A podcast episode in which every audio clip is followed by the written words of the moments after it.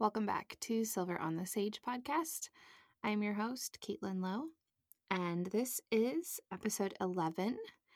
And in this episode, we get to talk to Sarah Burgess, also known as Sustaina Burgess by many. um, Sarah worked at the ranch for quite a while. So let's start with her time as a participant. In 2001, Sarah was a participant on ROCS, and then in 2002, she was a participant on Rayado. In 2003 and 2004, she was a ranger, 2005, ranger trainer, 2006, Rayado Trek coordinator. In 2007, 2008, and 2009, Sarah was the associate chief ranger. And then she jumped over to the conservation department where in 2010 and 2011, Sarah was the sustainability specialist. In 2013 and 2014, she was the STEM coordinator. And in 2015 and 2016, Sarah was the Associate Director of Conservation, um, doing environmental education. Sarah also worked um, a fall season in 2008 as a guide and two fall seasons in 2014 and 2015 in the conservation department. Needless to say, Sarah has made a big impact um, for many individuals and for the land of Philmont. Um, and so I'm going to go ahead and kick off this episode. It is awesome and so good to have her on the show.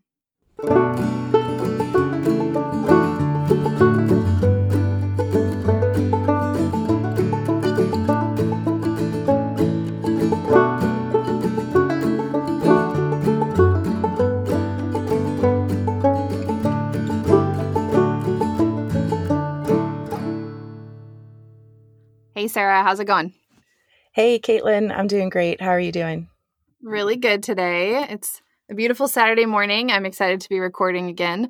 So, and it's it's really special to be recording with you, just because I know a lot of people um, know you, um, have been inspired by you, and so I, I have a feeling quite a few folks will be tuning into this episode. So, thanks for accepting the invite and being here this morning.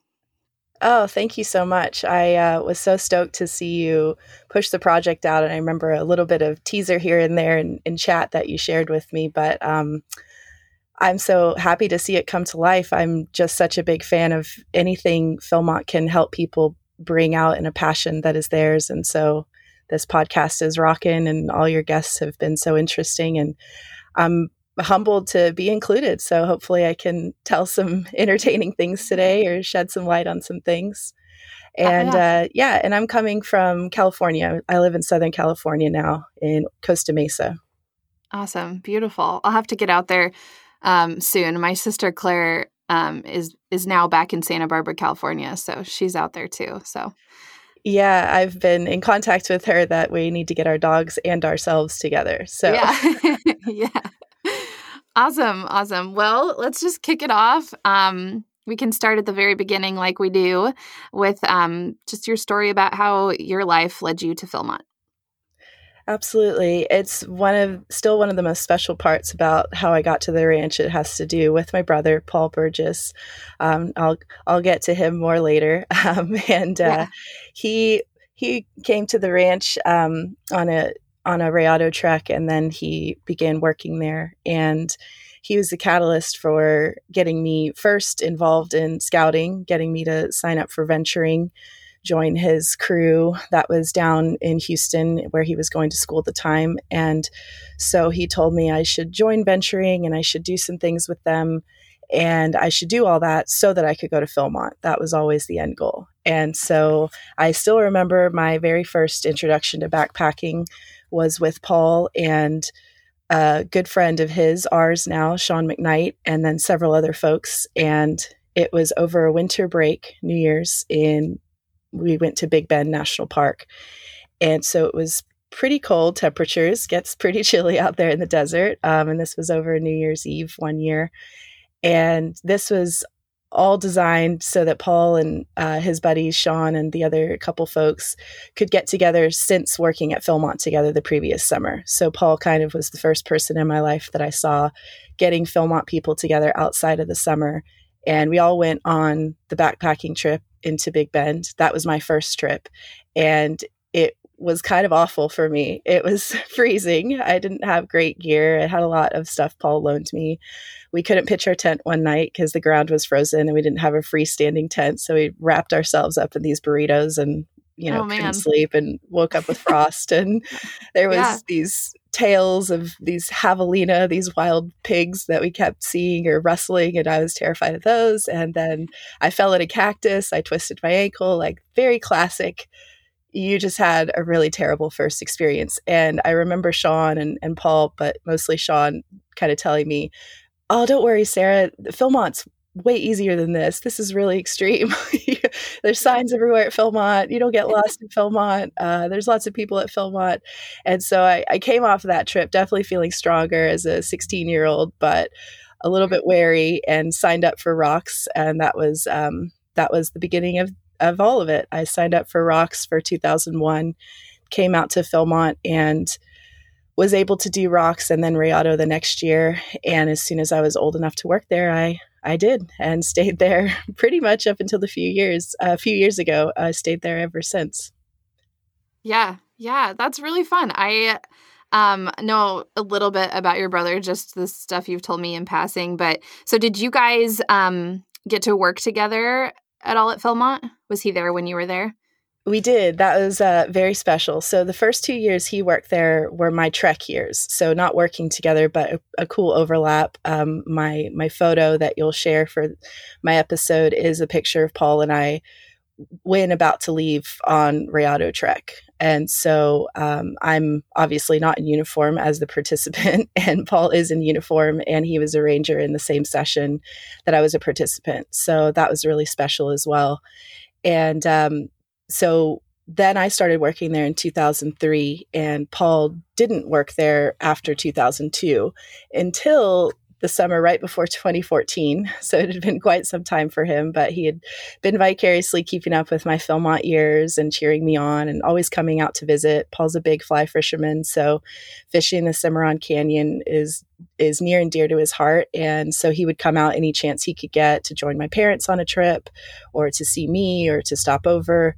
Um, through geology field trips he had in the area too. And so I did convince him in 2014. He was kind of a lull in between things out here in Los Angeles. And I said, Paul, you should come work at Philmont again. And yeah. he was like, oh, well, you know, would I be a ranger? That might be weird because those were the positions he had before. And I was like, no, don't be a ranger. You know, you've done that, but you're a geologist. Like, I think you should go work at a geology camp. And so Powers came to be, had some conversations, and his application went through and he got selected to go work at French Henry. And I think um, he's he's talked about it a lot to me over the course of time that's passed. But that was uh, definitely a pivotal moment for his life, and it was really special for both of our lives just to work there at the same time. I was with him when he climbed Baldy for the first time. Um, and uh, he that mountain kind of thwarted him the times he tried in his staff years to climb it so he never actually got on top of it. Um, plus his year on rayado uh, he did not get to climb it um, because of fires at the time. Um, he was on rayado as a participant during 2000 so we got on baldy on top on top of baldy together for the first time for him and that was really cool. And uh, i know he really enjoyed all of his staff members at French Henry and had a great time there. And uh, yeah, just still knows speaks so highly of of his summer there because it was this gap of time where he really had so much time to appreciate it and then to come back when he was at such a different stage in his life. Yeah. I I have all three of my sisters and I have worked at Philmont and it's really special to share it with a family member. It's a unique dynamic cuz you kind of you go out to Philmont, um, you know, sometimes you go out to Philmont with nobody knowing who you are, right? Mm-hmm. And so you you kind of get to find yourself again, or uh, be maybe a more authentic version of yourself. And then if your siblings with you, it's it's a unique dynamic to kind of juggle those two, bounce off each other, and just have a, a comfort as well, like a family comfort comfort. Um, so it was, it's been really fun to share philmont with my family. Actually the only person who hasn't gone to philmont is my mom. And i i keep telling her like you should apply and be a cook one summer just to just to go out and and do it. But um so so um was your was Rayado and ROCS as a participant was it easier than your first camp out with with Sean and Paul? it was uh it was and it wasn't. It was helpful to be surrounded by all strong women, you know, strong teenager women next to me and teenage girls next to me, but also our um, instructors and our rangers on each trek. And I still keep in touch with a couple a couple ladies from those youth days of trekking. Um, one friend of mine, Steph Rogers, we shared a tent on Rayado, and we shared a tent all of our time as rangers. And you know, still um, see her and keep up with her family whenever I can. And it's just such a um, great bond to have with people. But I would say the treks themselves were hard in their own regard. I have, um, I don't have, I, I looked around when you asked me to be on the podcast. My journals from that time, I, I wasn't a great journaler. Still still kind of try to be a good journaler, but uh, it's a it's a skill I'm working on. but yeah. as a youth, I kind of did hurried entries just to have it down, and I'm glad I did that. But I should have done more when I was on a trek to write down what was what was happening for me as a as a young person. So I have some specific memories, but one of them was, of course, like trudging along, classic like blisters in your new boots and you're just trying to suck it up and you're not telling anyone, but you're just crying and hiking and in pain and you just want to be at camp. And we were about to come into fish camp and it was a late hike and we were getting there, you know, as dark was descending and uh, we were all together as a, I think this was with my, I believe it was with my Rayado crew. Um, with ROCS, I will say with ROCS, the interesting thing that made the trek really cool and and looking back it did make it easy for sure is that at that time of ROCS programming we followed a week of hiking a week of work in one place and then a week of more hiking versus what the program evolved into which was continuous hiking and working and you didn't spend a week at a um, at a spike camp. So I did get to see the whole ranch on my first year. We got a bus up to the Valle in 2001 to start ROCS. We started Whoa. there, we hiked south, saw the North Country, worked at Dean Cow for a full week, and then got another bus from Dean Cow area down to the South Country. So my memories are muddled over which trek I spent at which South Country camp because yeah. I did get to them on both years. But we were hiking into fish camp, and I believe it was Rayado. And my rangers just kind of knew knew what was going on for me and they sat me down later and they were like why didn't you say anything sarah i was like i don't know everyone's miserable like i'm not special and they just said you got to tell people when you're hurting you know you got to let us know and um, so we we did some they did some fancy um, eye camping and help from the coordinators at the time to get me some different shoes to wear because the boots I had were just not going to hack it. So I don't even remember what I ended up wearing, but I think I had like low hikers in the locker or something, or tennis shoes maybe, or something. So um, yeah, that's what I remember about those treks. But I will say, uh, it it all it still makes me chuckle that comment about you know Philmont's way easier than this because in hindsight it definitely can be. You know, you've got food pickups at Philmont, you've got water sources, you've got people to turn to to get help, you've got a protocol that you get taught by a great ranger department to teach you what to do if you do get lost or if you do have an emergency. And so I'm really grateful to have that foundation. And uh, I don't think I could have had the same, I don't think I could have been convinced to go to Philmont after that trek in Big Bend had I not been with my brother and his friends who knew all about Philmont. Uh, so I trusted them, and I'm glad I did. Yeah, yeah. I, I'm. I feel like I'm continuing to learn about the special treks even to this day because when I was on staff, I didn't really know much about them. Um, yeah, and I just think they're really wicked cool. And uh, yeah. any anytime I I see a young person that is showing interest in the outdoors or conservation or, or, or even like you know the ranch hands program, I'm always just like check this out, check this out because I just want to feed it to them. Uh, so that's awesome. You got to do two special treks, you know, as a participant, and um, and then you went on and and you were in the ranger department for a very long time which i didn't realize. In in, in my memory of meeting sarah burgess it's mostly related to sustainability and cons. Um, do you want to share a little bit about that? Maybe um, just kind of the perspective a job perspective um, that you had working as a ranger. Yeah um, i uh, i love that i started in the ranger department and for a time i thought that would that would be the only department I worked in. And um, I'll get to conservation and how I was fortunate enough to work in that department a little later. But in the ranger department, um, it was the place where I truly learned my love and passion for being an experiential educator, um, for being an instructor outside, for getting paid to work outside. I mean, that first summer that I had that job, I came back from it and thought, oh my God, I got paid to work outside all summer. Well, this is great. And then time went on and I graduated college and I thought, I don't want to give that up. And I, it really helped shape who I became in my life, which is finding jobs to line up with my enthusiasm for teaching people, for being outside. And the cherry on top was getting paid, you know. So um, having that all pan out, and and people used to say to me when they um, and, and kind of still do. And when we talk about how long I might have worked at the ranch, they say, Oh, you're so lucky. And I say, Yeah, but it took a lot of planning. I'm, I feel fortunate and privileged that I was able to be in a position where I could plan for that. And I, I did have independence and I had supportive family members. And I did have the privilege of, you know, easy you know low low burden for I didn't take out loans in college and I had scholarships and grants and I worked hard for those. But I I had the privilege to plan for many many years at Philmont and it was a plan. It wasn't just me lucking into it. And so I understand what what people mean when they say you're so lucky. Um, but I think above all the luck I feel fortunate at at the end of the day always.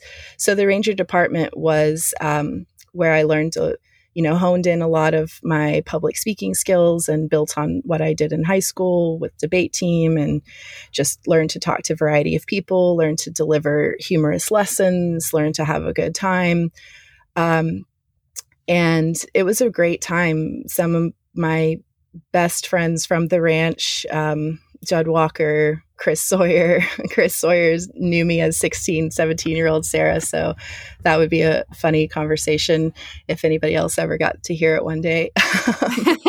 and, uh, you know, Josh Gaiman, um, Mike Wagner, these people that knew me as young Sarah, formative years Sarah in the Ranger Department.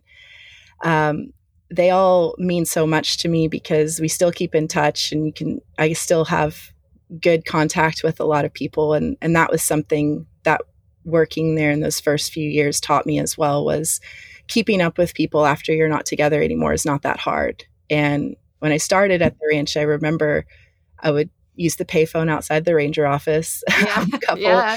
couple times a month check in with my friends back in college check in with my family a little bit more than that but um, it was just nice to be surrounded by people who were your family just as instantly as you met them and uh, and still i get a, i get a kick out of my friends meeting one another because my years run together so much. I'm constantly talking about somebody as if they've already met them and they'll remind me, Sarah, I've never met that person, but I know about them because you talk about them. so when it happens and people bump into each other and they know me from Philmont, I love it because it's either me strategically telling them, you should go find this person who's in Winter Park right now and they worked at Philmont and you, you worked at Philmont and I know both of you and love you both, so go hang out together or if it's just a random run in. Like I found out the other day that uh, friends um, had run into each other in Pagosa Springs. And so that was cool to find out. Um, so, yeah, in the ranger department, my um, jobs were varied, and I felt really fortunate again to be given the, the, um, important responsibility to lead the Rayado trek and um, and I had a great partner, Josh Baker, and we had some great times, had some good soundtracks. And I would say that first year of having driving privileges was fun and I took it seriously. And I, I was always very careful in Philmont Suburbans and trucks. Um, and uh, I think that those are just times that stick out to me of, you know, the, the people I was with and what I was doing, where we were going. And I will say one aspect of the Ranger Department, uh, my time there directly flows into some of the most difficult times at the ranch, which was um, preparing for and, and, serving on search and rescues. And I'm so um, grateful. I, I, feel that grateful and fortunate are these words I keep using, but I, I just struggle to find another one. But gratefulness is what I do have for all the time and resources and trust that we get as young leaders there and the training that we're given and the training we pass on to each other. And then the very real life changing moments that happen when you're assisting in a medical emergency and when you're responsible for logistics of the map reading and you're responsible for the route and you're moving boulders and you're guiding a litter team. And um, those memories will stay with me for a long time and when i'm hiking with friends even now you know they'll, they'll know my background a little bit oh sarah's a boy scout or sarah worked at boy scout camp I don't go into a lot of depth. You know, you don't want to freak people out when they're out there hiking maybe for the first time about like, yeah. I could see a litter going you know, being really difficult on this landscape, or this would be a great trail for a wheel to go on. You know, you don't talk about that in mixed company. It's just not really going to go over well. but um, those times on search and rescues, especially uh, one in particular, sticks out to me when um, there was a lightning strike on the side of Baldy, and a young person at the time um, was receiving CPR from staff members, and we were driving out, and it was just total science silence in the truck. Um, usually in the trucks on the way out to SARS, you know, there was music playing, people were kind of getting in the zone. Always, when we stepped out of the vehicle, no matter what was happening before we got there, it was professionalism and it was our jobs as ranger leadership to make sure people were sticking to that because it wasn't a time for playfulness once you got to work. But that that drive from base all the way out to Baldy Town was just so um, it was so silent and i'll always remember that because we were just listening for the radio updates. Obviously nobody else was on the radio at the time and you're just not sure what you're going to see and and i can't remember if it was a time before that or it, it must have been a time before that uh, but helping a, a, a ranger at the time who had been on a litter carry of a person who had passed away and just trying to help counsel them and trying to you know help them sit with it. And yeah there's just is that so yeah go ahead. I was just gonna say um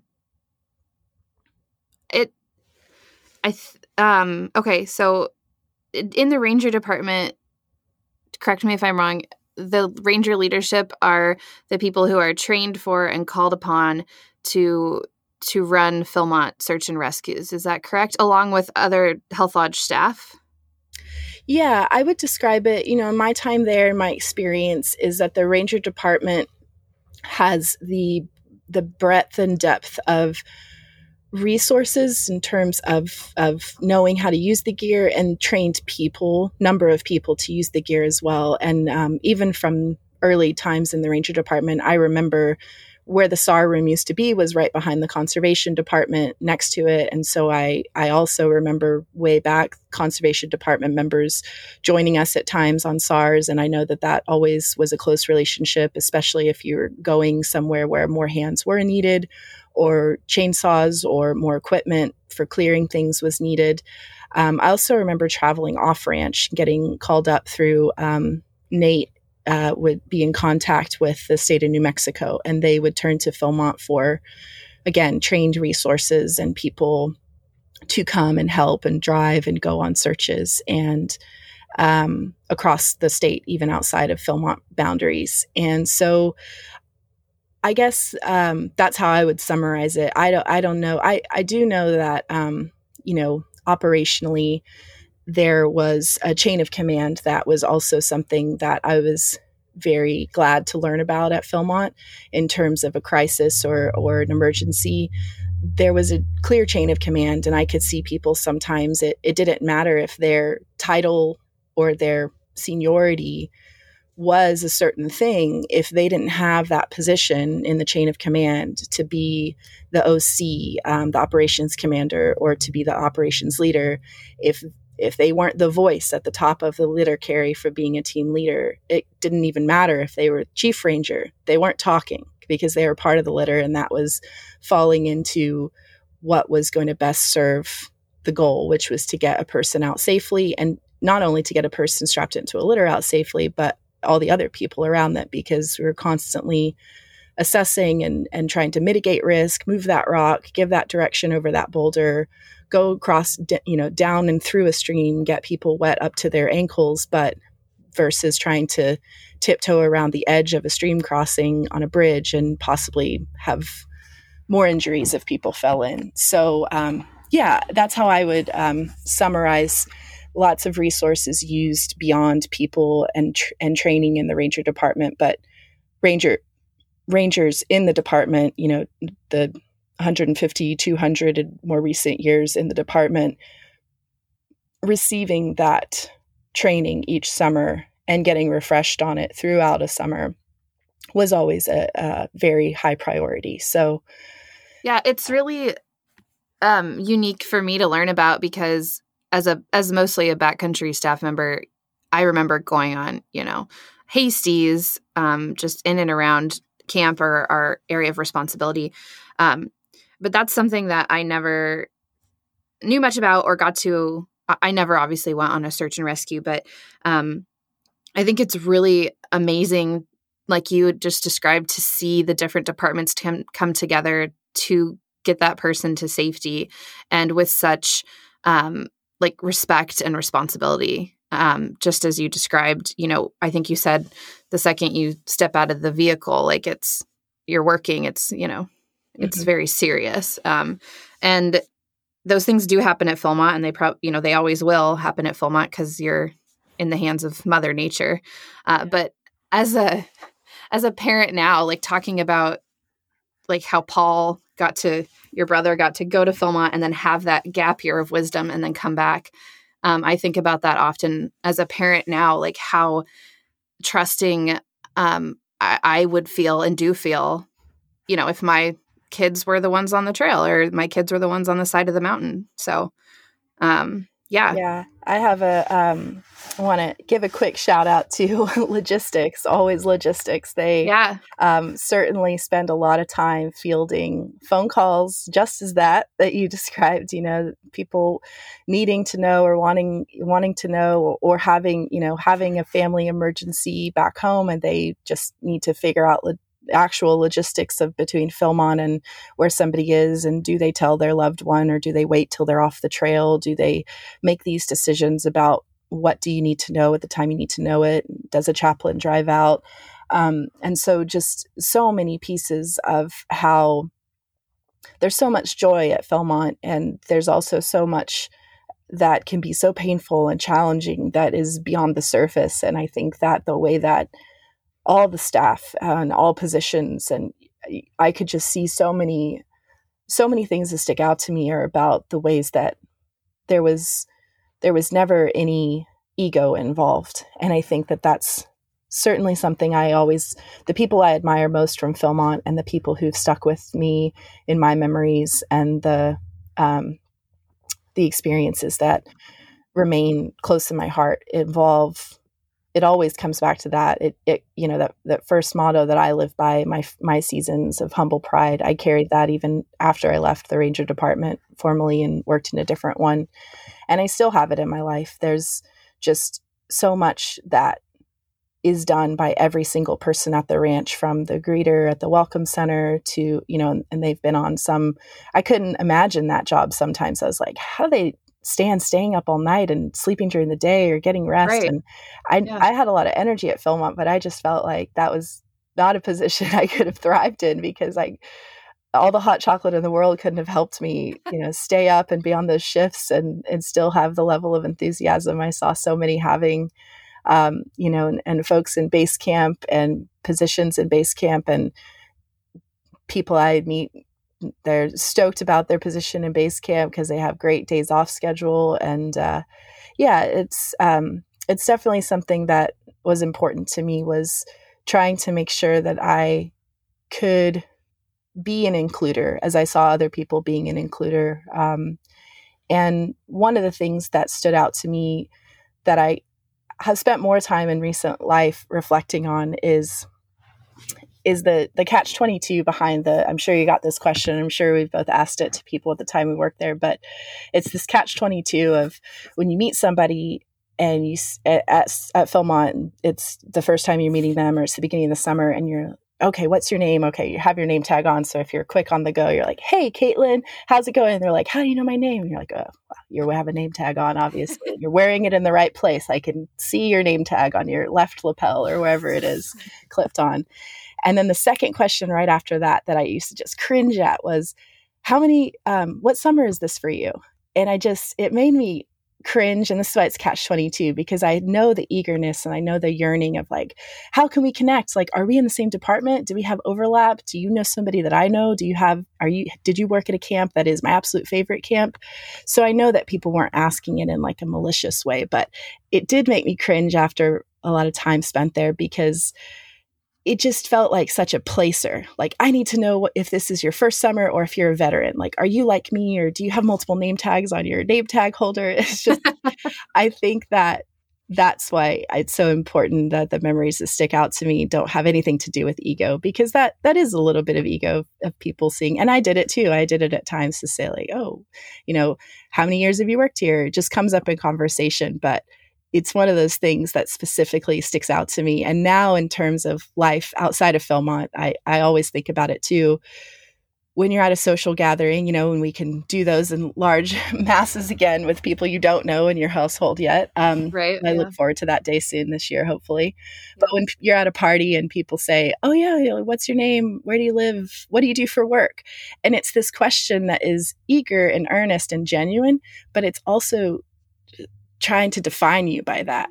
And I've spent a lot of time reflecting on that in my life. And I've been so um, glad to have work that complements the person I am and have built me into the person that I'm still becoming. However, it's not it's not that I'm just my job. It's not that I'm just my work. And um, in broader conversations in the world, as we've all been possibly been having a lot more of in the last year or two. Um, it's so important to just make sure that questions of people you're getting to know is as inclusive as possible. And so, yeah, sorry, that might have yeah. been a little rabbit trail, but I had some thoughts about different things tied in there. Yeah, I like it. I I kind of like to call that um like your advisors coffee conversation like in the backcountry during advisors coffee when you're yeah. out there chatting with the advisors it's always they always wanted to say like where are you from what are you majoring in in college um yeah. those so it was yep. always and like you said it's it's eager and it's enthusiastic but it does um it's surface to an extent you know so um mm-hmm. i feel that i i really do um uh, is there yeah, I, I got. I mean, I, I know you probably have so many different stories about working in the ranger department. Was there a, and was it an easy shift into conservation and sustainability for you, or did because I mean, did they kind of go hand in hand in in different ways? Yeah. So um, after I, I'd spent three seasons as a ACR in the ranger department, and I felt that that was enough time. I really, I knew and I trained people and I knew there were people who should be an ACR um, beyond me. And I wanted that to happen for them. And, and I also needed a change of pace. So I don't don't mean to make myself as a martyr by any reasons, but those two things were top of mind for me. I was thinking, you know, three years is long enough to be an ACR, and uh, Chief Ranger wasn't something that was in the picture for me, and I wanted to change the pace. And so I was really, um, really glad to go to conservation. I had a few people um, I knew by name, by face, really from bumping into each other before it was time for SARS. Um, honestly, I I knew John Sully, I knew uh, Rick Smith, I knew a, a handful of other folks in the conservation department by the time by the year that I changed over, and um, I wanted to do something different and and the sustainability position had been pretty new. I think it started in 2008. Uh, I think there were a couple people that had it before me. I know Jesse Wirtz was the first con- the first conservation uh, sustainability specialist, and uh, she makes wonderful pottery and lives back in New Mexico on a farmstead with goats. So oh you all should definitely check out Jesse Amazing. Ceramics. That's my first yeah. official shout out um, okay. of the podcast. Uh, yeah. And um, and then there was a person called uh, Billy, and I can't remember his last name, but he came, he was sustainability in 2009. So one of the funny things about the entrance to conservation and a new department in 2010 is that one thing was that I couldn't get there until the end of May. So I didn't make it in time for staff banquet or any of like the pre, you know, the weeks leading up to conservation leadership gathering and training. I had another job at the time in Catalina Island and I couldn't make it until I think I got there May 31st. They had uh, welcomed me, so to say, and decided that they were going to, they called the person before the year before sustainability because his name was Billy.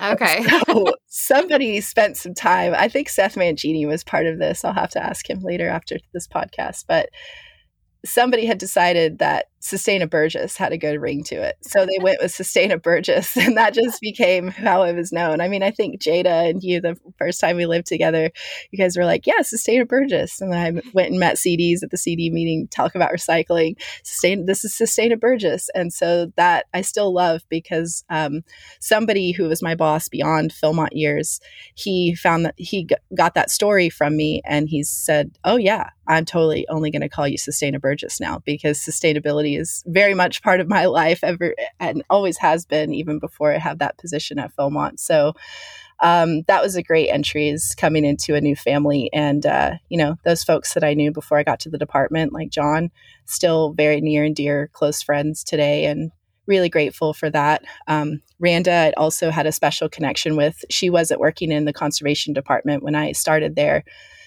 but she and i had met way back when I was a Rayado Ranger. She was uh, helpful to me in my quest at some point of um, observing my crew from a distance, we'll say. And uh, she worked at Seeley Canyon, and uh, we have a, a good memory, and good story about that.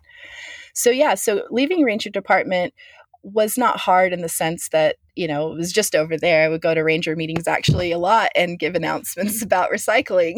Yeah. I, would I would get ranger work days to help me with different things. And so i really tried hard to kind of see which ways i could continue to um, build bridges and information share between between folks. And um, yeah and i loved coming into the conservation department and really full-fledged adopting an, another motto that would live and still does side by side with humble pride from Ranger Department is um, with right comes responsibility is the conservation department's you know official unofficial motto. And we've got it on stuff so it's official enough. I've got a vest on right now that has it um, as part of our um, emblem. So the work that i did uh, in the ranger department was really formative for me but the work that i did in the conservation department was formative and lasting in my life in a in a different and, and equal way.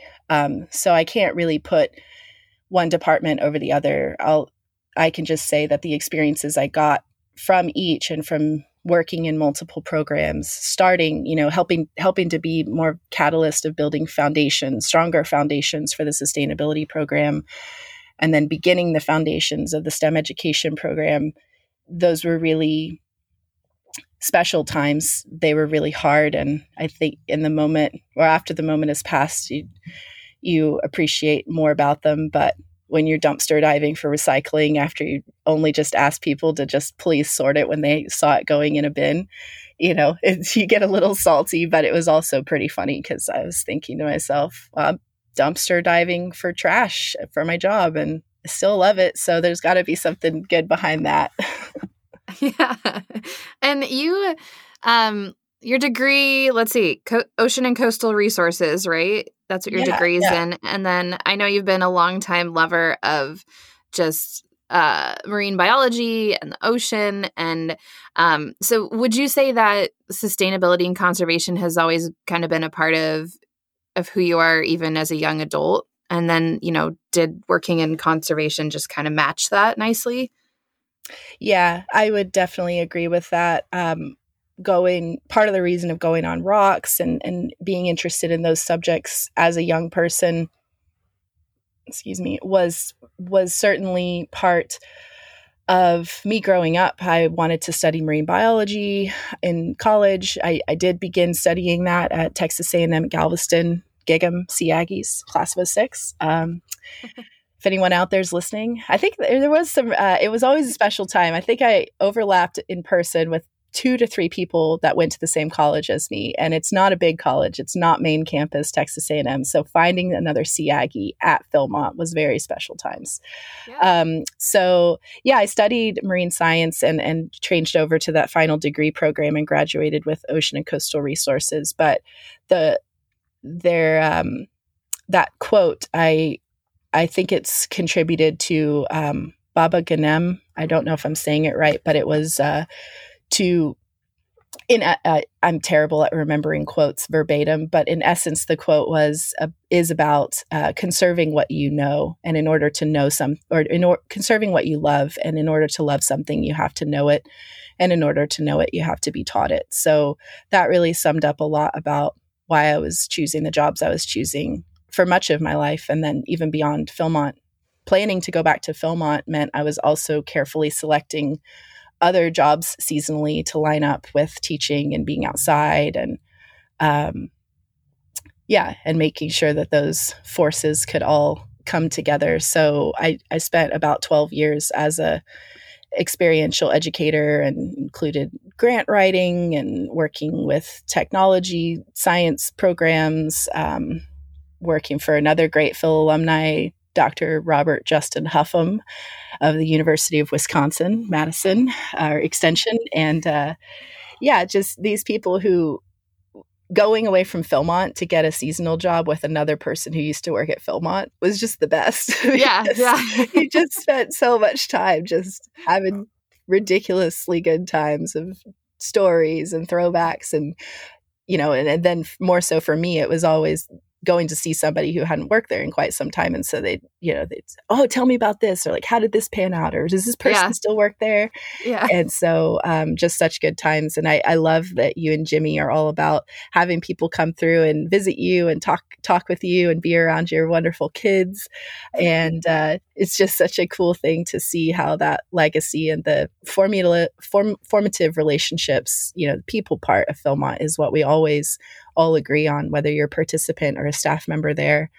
And um, that sense of place, of being in a place that can help you feel that way and to want to love it and to know it and to protect it and to conserve it and to do what's best for it always that is that is how i would sum up everything for me about philmont yeah i speaking of the people in the place um were there any um maybe what what about meaningful de- uh, department traditions like um, oh, that you yeah. got to be a part of? Whether yeah yeah that's a great one i made a couple notes on that um, it was definitely doing banquets in the ranger department especially ranger rendezvous getting uh, steaks marinated and sides made and then elder wilson or others coming up in mass to grill with you at beaubien and serving the meal on time for the first time in a very long time. I was very proud of that. I think that happened in 2008 or 9. It might have been my second year doing banquets as an ACR, but um,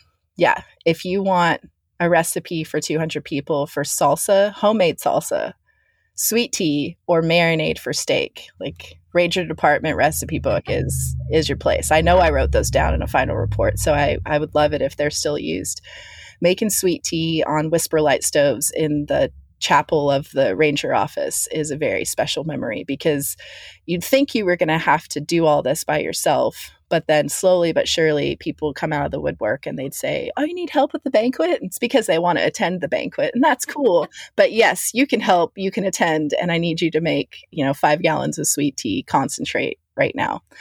Um, and uh, yeah and then another special memory from conservation was again a time beginning at the and I, I, found there was sweet overlap here between both ranger rendezvous being at the beginning of a summer and the really championing what you just learned coming together as your training crew getting excited for the first cruise less than a few days away. But the other memory that sticks out for me in conservation is all conservation, all cons, as it's lovingly referred to. And this is a time period where the whole conservation department, which uh, in rec- well, in my time there, we were running about 90 to 100 people total for the conservation department. Um, and uh, we would meet at a predetermined, we would go to a predetermined spot to usually like start, finish, and complete a whole trail project um, or maintain at, you know add some serious maintenance and really level up a trail. Um, I remember working in the north country working at CITA was one of my last years um, and that was really beautiful was building trail from we, we all camped in the meadows above CITA and uh, woke up every morning at dawn. There was classically a chainsaw alarm clock. That's a tradition I think might still be happening. Rev up the chainsaw. First year conservation staff do not know what to expect after they leave their tents, but it's all in good faith to get up, get your coffee, get your tea, drink some water, and uh, start getting stoked for the day. So, yeah. at all cons, I would say also, I want to give a special shout out to the times we live in now. We were way ahead of the curve of trying to prevent any germs contamination to one another because you're in such close quarters on those training um, conservation projects. You're you know you're sharing a tent with at least one person. You're in your small unit. You're having meal breaks together. You're handing tools back and forth. You're wearing gloves. So but you know you're sweating. Yeah. you're crying. Yeah. you're bleeding. You're it's a lot going on at all cons uh, but it's beautiful thing and everyone is just so excited and we had no touching rules. So you would hear people yelling out, especially around meal times, like, no touching. Um, and it was just a loving reminder. It would start in base camp at our all conservation training sessions in base camp. Like, we do not need to get each other sick because we have a really important work to do. And it starts with this, you know, this four day, five day backcountry uh, project with the whole department so elbow bumps were were uh, king and queen. Hand washing off the back of trucks before meals. We were we were doing that before it was the norm. So I want to give a special shout out. I know a lot of departments at Philmont were very stringent on cleanliness, and I also want to give a shout out to Nate. Um, and, um, of the infirmary, uh, Nate Lay. I'll never forget having him join trainings and pop his head into our medical trainings or our first aid trainings and reminding departments in his colorful and awesome voice and language that washing, you know, putting Purell on your hands after you go to the bathroom is just Purelling poopy hands. You need to wash your hands, and that's all there is to it. Like washing is paramount. Don't just Purell your dirty hands. And uh, I would say that chuckle got me through a few low points last year when I would be overlapping with people having various discussions about the height of hand washing and Purelling, seemingly for the first time in their lives. But I'm really glad I learned how to wash my hands properly way back in the day at Philmont. oh man. Um We're gonna I, listen to this podcast in ten years and be like, "Why did she talk about Purell and hand washing so much? That was so strange."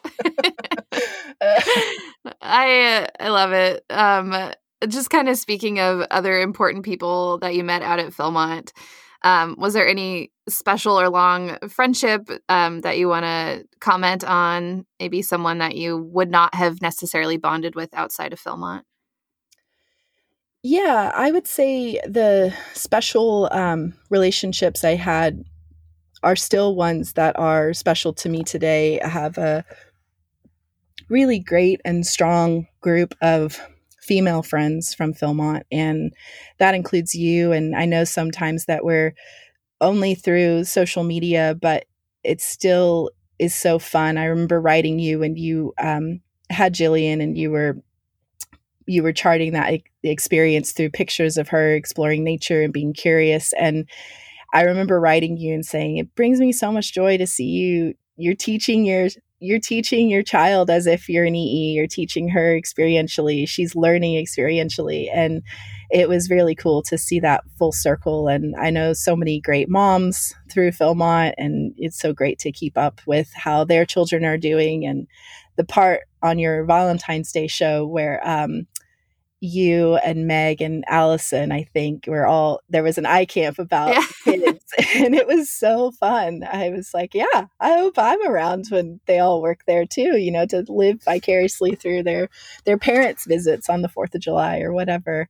Um, yes, yeah, yeah. So um, special relationships, and um, I have a great group of lady friends, a great group of strong lady friends, and uh, you know, working in education and as therapists and as teachers and as hydrologists and as nonprofit executive directors and as trail crew leaders and photographers and just I really want to give a special shout out because it's Women's Month as well, but I yeah, would do it regardless yeah. of what month we were interviewing. and, um, just the the trailblazers before us as well. You know, the women who went to the backcountry with the first positions, who were in the ranger department with the first positions, um, who were in every department and just breaking boundaries and moving beyond those to create new new goal lines, new finish lines, and that's one of the things that brings me a lot of joy about being involved in the PSA is being able to have those conversations and meet people or meet people you've always heard about but you've never sat down with before. And so yeah so i would i would say my shout out overall is to all the relationships that i've been, been able to have and maintain the value of people who know you know keeping up with one another even if it's only once or twice a year that it is that bond that will hopefully not go away you know for those of us that are um are in, in tune with keeping keeping up with one another. Yeah. And uh yeah and my my my family I, my brother working there was great and we overlapped with the one year. Um but my mom uh, my dad who has passed away as of a few years ago but his favorite place i would say beyond his home country of Australia was Philmont. I think my family would agree with that. He always referred to it as the high country. Uh, he, he also received all of my high countries when I was in the PSA. As I joined the PSA from early years, all my mail was sent to my full time address, which was my parents' address for all those that decade of being a transient seasonal worker. Yeah. And so he would read my high country before I read it, and he always lovingly told me, give my regards to the high country. And he loved being out there. He loved meeting my friends. My mom did too. And she still is able to keep up with my friends and um, follow them on Instagram or, or tell me a story that she saw somebody post something about Philmont. And so, yeah, so I'm, I'm sure my brother and my mom will listen to this episode. So I want to end that shout out with uh, much love to them. Yeah, Thank you. I I want to transition a little bit into just what it is that you are doing now today, um, and just kind of what impact you're making in the world. I mean, you're making lots of impacts, but what you're doing, um, I guess, as as a career or, or hobby or just something that is lighting you up and fu- fueling you these days. Yeah. So um, I in my free time outside of work, I stay involved with the PSA, and I also have a part-time job with Surfrider Foundation as a beach cleanups coordinator. So I'm really happy to be passionately involved in what I love to do, which is pick up other people's trash and get paid for it. So I got that job going for me still. Uh, but it's really great to lead beach cleanups with groups and the public, and we're just starting to get back to that since lockdown last year. So helping again that thread that was started at Philmont, getting getting folks to see what could be right in front of them and how they can make a small difference that leads up to a big difference if enough people do it. On my full time job is with 1% for the Planet, which is an environmental organization. We're a nonprofit and we connect our our shortest tagline is we connect doers with dollars. So we connect nonprofits, environmental nonprofits to be specific, with support directly from business and individual members who pledge their commitment to those environmental nonprofits. And it's called 1% for the Planet because it was envisioned from Yvon Chouinard of Patagonia and Craig Matthews of Blue Ribbon Flies. Cool. They decided as business people almost 20 years ago, it'll be our 20th anniversary next year, they decided that they were giving to the environment, they were giving to grassroots conservation groups and protections and water keepers, but they weren't doing enough. And so they decided to form 1% for the planet to be a commitment of 1% of annual revenues from a company. So it doesn't come from the profit margin, which is what some giving is at a corporate level, which yeah. is still great. All giving is great giving. But Yvon and Craig and our our network of over 3,000 almost 4,000 business members now, we believe that 1% of that gross figure of what you make in a year, that revenue, that total sales figure, giving from that is more impactful and more meaningful. And so the business members get to choose through partnership advising that someone like me as an account manager provides. They get to choose nonprofits that matter for them and the issue areas are important for them and they give to geographic areas they want to support they give to communities they want to uplift they give to specific issues revolving around diversity and inclusion and they get to really feel connected to where their dollar is going. And it all adds up. And so 1% doesn't seem like a lot but as Yvon and Craig said when they started it some people won't have much to give at 1%, but others will have a lot. And if you're utilizing resources that come from the planet and you're making money from that, then you should pay it forward and pay it back at the same yeah. time. So, very cool for the planet is is really awesome. I'm really glad to have a position with them. Highly encourage people to check it out. There's individual memberships, and the cool thing about individual membership is that you can fulfill your own personal 1% pledge that's personal and custom to you, but you can fulfill it with volunteer work to approved nonprofits. You can give monetary support or you can give your time. And so I think that it's a, a movement that is growing and growing more for the future. And it's such a great thing for my life to wake up and go to work and experience people who are eager to make an impact because of something they've experienced. And I can't think of another type of work that di- directly relates back to what people feel at Philmont too. Yeah. I mean, I will say just like completely honestly, I didn't know much about conservation or how to make an impact. It felt out of reach um, really until like I met you.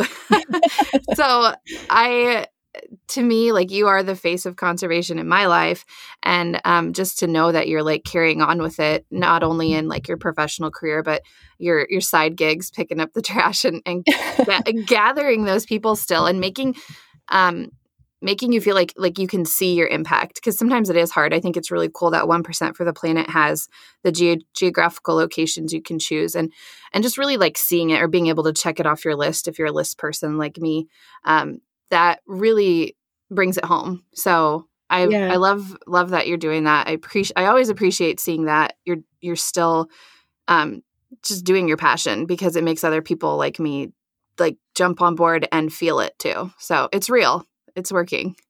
Thanks, Caitlin. I really appreciate yeah. that. And uh, yeah, and I think one of the greatest things about seeing your impact uh, related to that is that um, the best, one of the best parts about 1% for the planet is that it is becoming more and more of a recognized brand. And so you can see it, or you might have already bought things where you didn't notice it yet, but now you can look for it. The logo is a small planet with the 1% symbol in it, and it's on the back of packaging, many food and beverage packagings. Um, you could go to a store and browse different things like um, the section that has you know your kombucha drinks and your cold coffee yeah. cold brew and ener- you know yerba mate energy type drinks look at those and you'll begin to notice how many more brands are on are within 1% for the planet and have that logo added.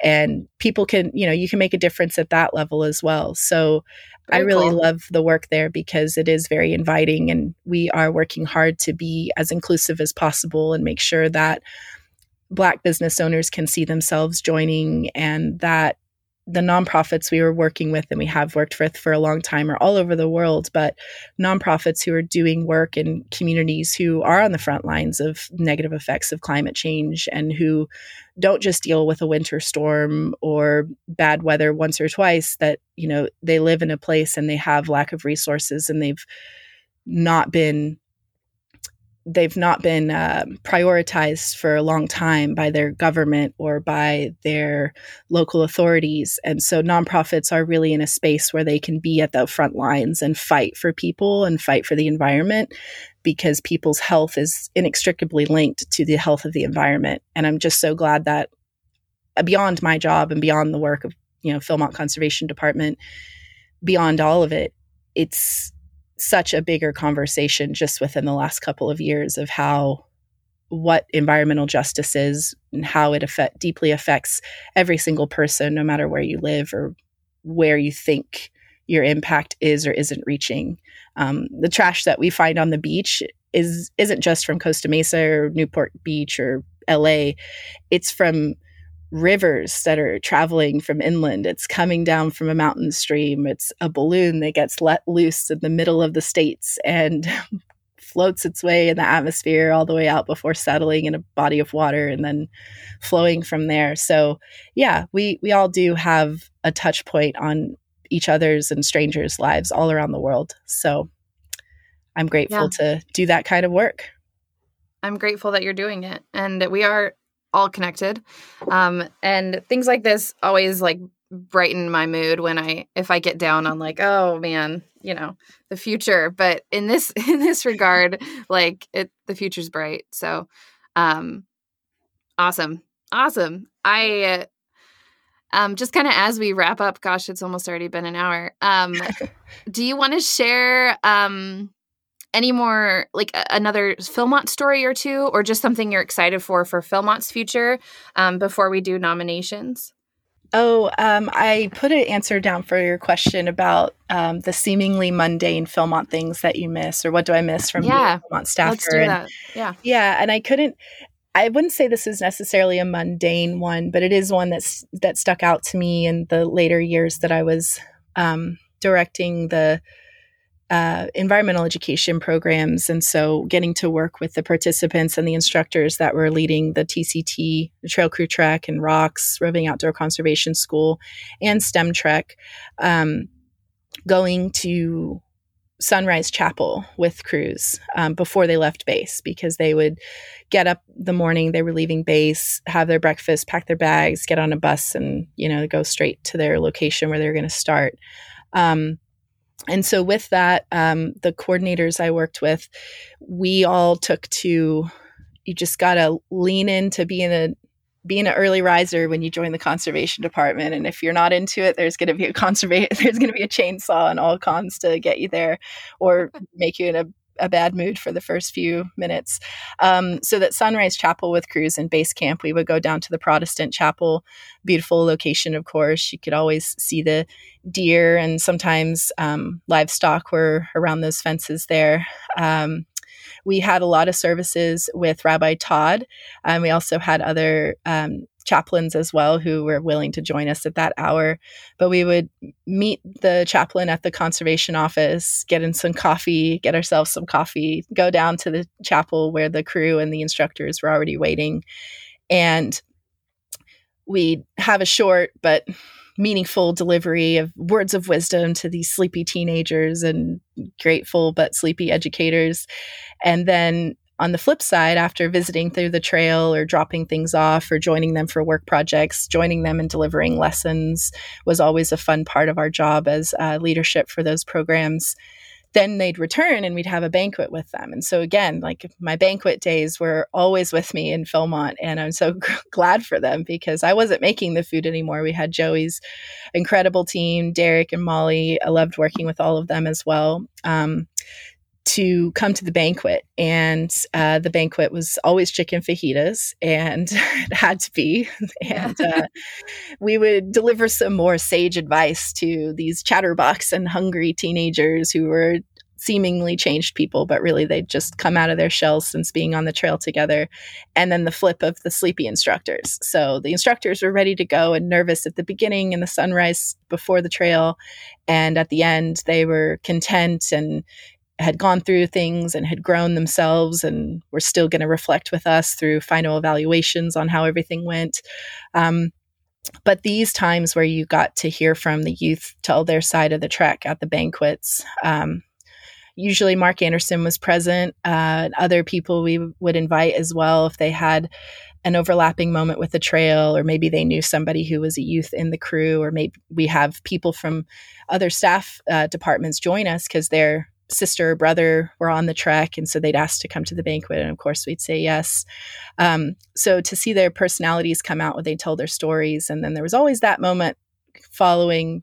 Probably just used to it from my Rayado Trek days of Mark Anderson's sitting right there and you're telling a story as a youth about something that like you're giving the ixnay like don't talk about that. That's not what we share at banquets. Um, but it was all in good faith and those are special times. Uh, Mark was very um, very passionate for the individual track programs and I learned so much under his leadership and he really is still a mentor to this day and really glad to stay connected with him and share books together and work on conservation committee planning things together. Um, but one thing that sticks out is is a quote from those sessions that Robert Fudge brought with him and gave the department. I think it's out of the many things Robert Fudge has given the conservation department, I know that this quote has lasted through a lot of times and places, and it's one that was shared to him at a council camp. And it is the only difference between a sunrise and a sunset is what happens next. And that has always stuck with me through those sunrise chapel sessions to the banquets at the end and usually happening at or right after sunset during those um, periods of evenings in the summer and uh, it really is was just so meaningful always to spend that time you're rushing around and maybe the trek didn't go according to plan or maybe unfortunately in the worst case scenario somebody had to leave the trail because they were sick or injured and it was timing that they couldn't it wasn't just the day before the banquet it was you know the week before so they couldn't actually stay and see their see their trail mates before they left the ranch. Um, but for the most part it was joyful experience and talking about youth earlier and what's to come I have a lot of hope always because of that time and my current time, even working with kids who come to beach cleanups. And they just see the world in a different perspective because of the technology that's in their life and because of the relationships they have. And I'm very hopeful about what's to come for our planet's health and for us as humans and for um, just everything altogether. So that was one thing I wanted to give a special nod to is chicken fajitas, sunrises and sunsets, Robert Fudge, Mark Anderson. yeah, yeah, that's um, beautiful. Yeah. um, are there any other, I mean, shout outs or nominations that you'd like? Who would you like to hear from or interviewed on the show? So, two people in my life since Philmont and during Philmont that I had some really great laughs with, really it's people I can hear their laugh in my head, whether or not we're talking or um, being in touch. And uh, they helped me a lot through last year of 2020 being hard in a lot of ways. And that's Stephen Alexander and Justin Vergara. Just very much want to give my appreciation and love publicly to those two gentlemen because they mean a lot to me and they mean a lot to a lot of people at Philmont. And I think that's very telling about the kind of people that can come together and find one another and have uh, really great lifetime of memories to come together. So I hope to see you, Justin and Stephen, this summer. When I think of lasting Philmont friendship, I think of Judd Walker.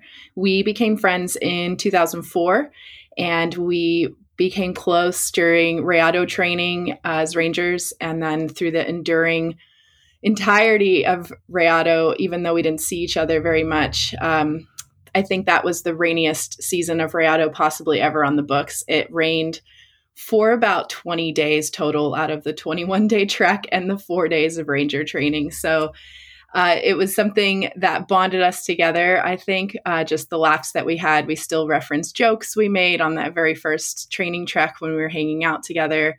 And Judd is someone who has been in my life ever since. We've spent more time as long distance friends than we've ever been in person together. And he's just a very great friend who we can always pick right back up where we left off. And he's gone on he spent a few years working at Philmont, I think four total. And he went on from Philmont and made huge impact in Outward Bound and now works at the higher ed level for university programming. So, one of my uh, ride or die Philmont friends for sure, and definitely want to give that special shout out to Judd Walker. Thank you, Sarah. Um, someone you can bond with, like in the rain, that's a special person. So, thank you for sharing that. Yeah. Oh my gosh. So many shout outs. Um, Mike Crockett is one of my greatest friends, and we came together at the conservation department. The first time I ever met Mike was over the phone, and I wasn't working there. I did sustainability in 2010 and 2011, and Mike came to the ranch and did the position in 2012. And somehow he and I ended up on the phone together, and I wasn't even at Philmont that summer, but I was talking to this guy and and he's he's been the same ever since. It was this totally funny phone call, riveting conversation, just stories about trying to get styrofoam out of the food services and dining halls for good and telling me about the recycling trailer that was broken and shoddy just like it was when I left it, you know, didn't didn't handle the roads well. Um, and uh, yeah, and now I get the pleasure of, of staying in touch and working with Mike on our most our, our biggest um, planning effort besides having our regular friendship calls, which we still have, is uh, to work on this conservation 50th uh, anniversary, the 50th anniversary of the conservation department at Philmont, which is the PSA summer reunion um, celebration this year.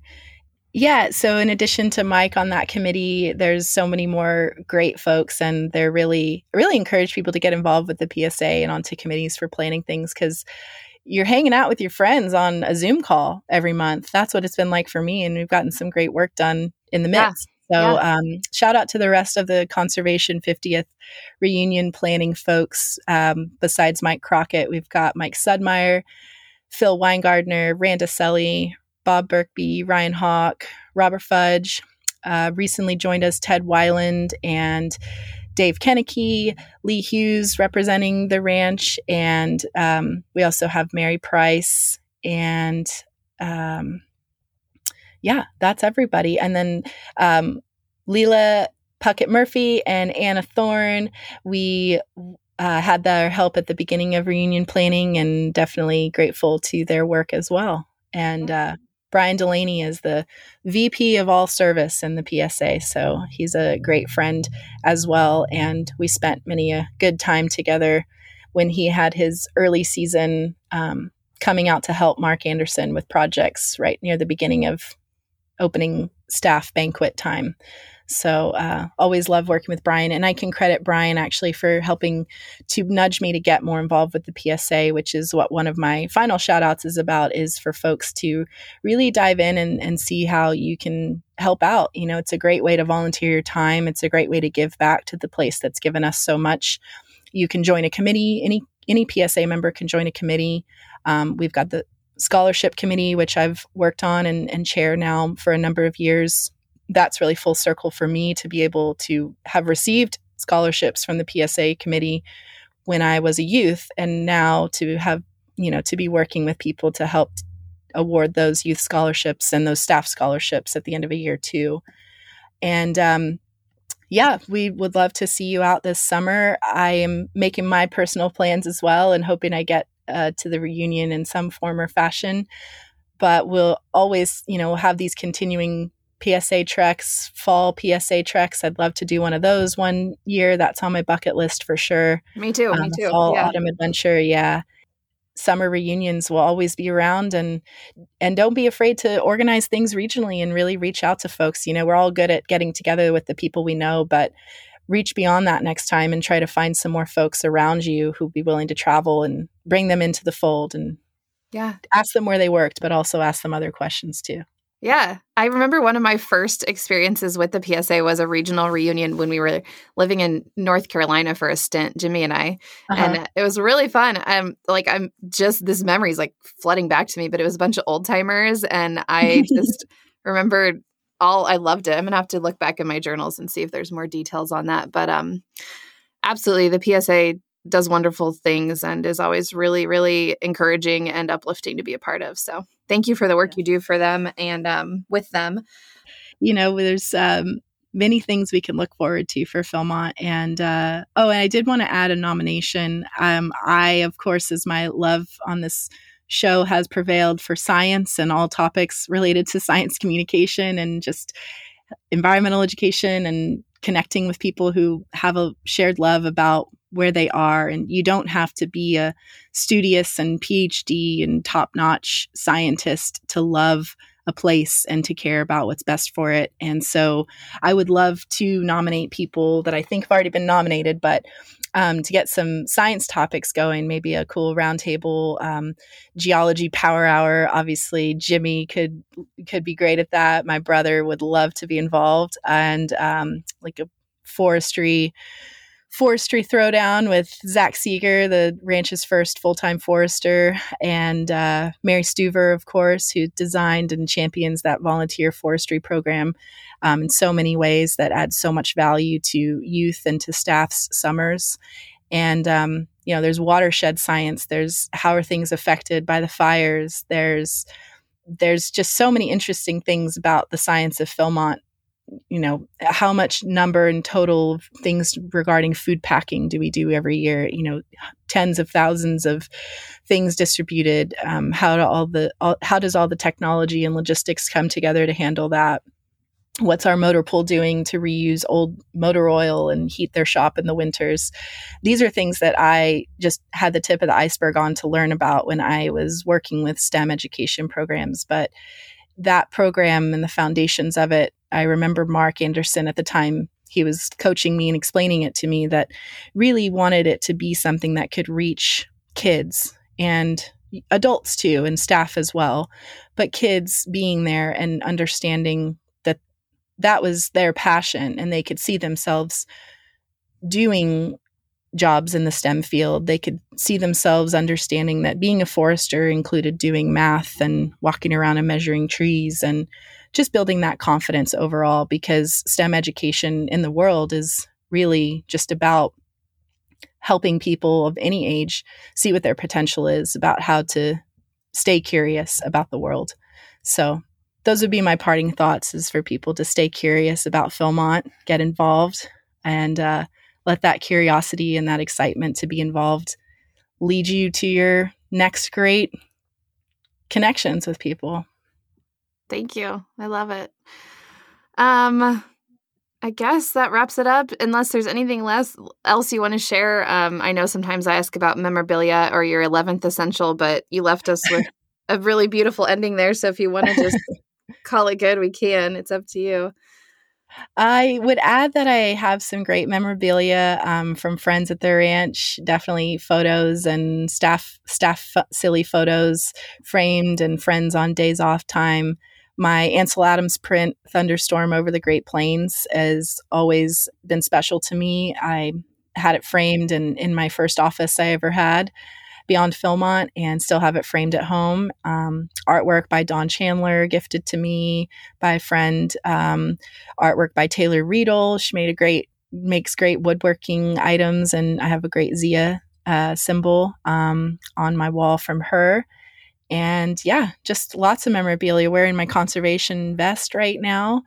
There's lots more great stuff out there too. So if you're low on your merchandise for the PSA, check out the um, check out the online store and the Tooth of Trade Tooth of Time Traders. Their website recently got upgraded, and yeah, that's nice. pretty amazing too. It's always yeah. awesome to see all the things that are changing um, related to. Yeah, I don't even think there was an online store when I first started working there, but what that store has become and what it represents to that whole region of where people can get supplies and get excited to get outside is just really incredible. So, yeah, no kidding. Yeah. Awesome. Awesome, awesome. I can't thank you enough for spending your Saturday morning with me and um, just all the impact you have made, continue to make. Um, I'm stoked to see where life takes you, and I'm excited and grateful to be along for the ride. Thanks, Caitlin. I really appreciate your time and your energy on this project too. It means a lot to so many people. So I know it's only going to keep growing its audience, and I can't wait to keep following along and listen to all the exciting things that people have to share. It's a great thing to be included with, and I really value it. So thank you. Thank you so much. Well, we'll hope to see you soon. Thank you, Sarah. Okay. Thanks, Caitlin. Bye-bye. Bye.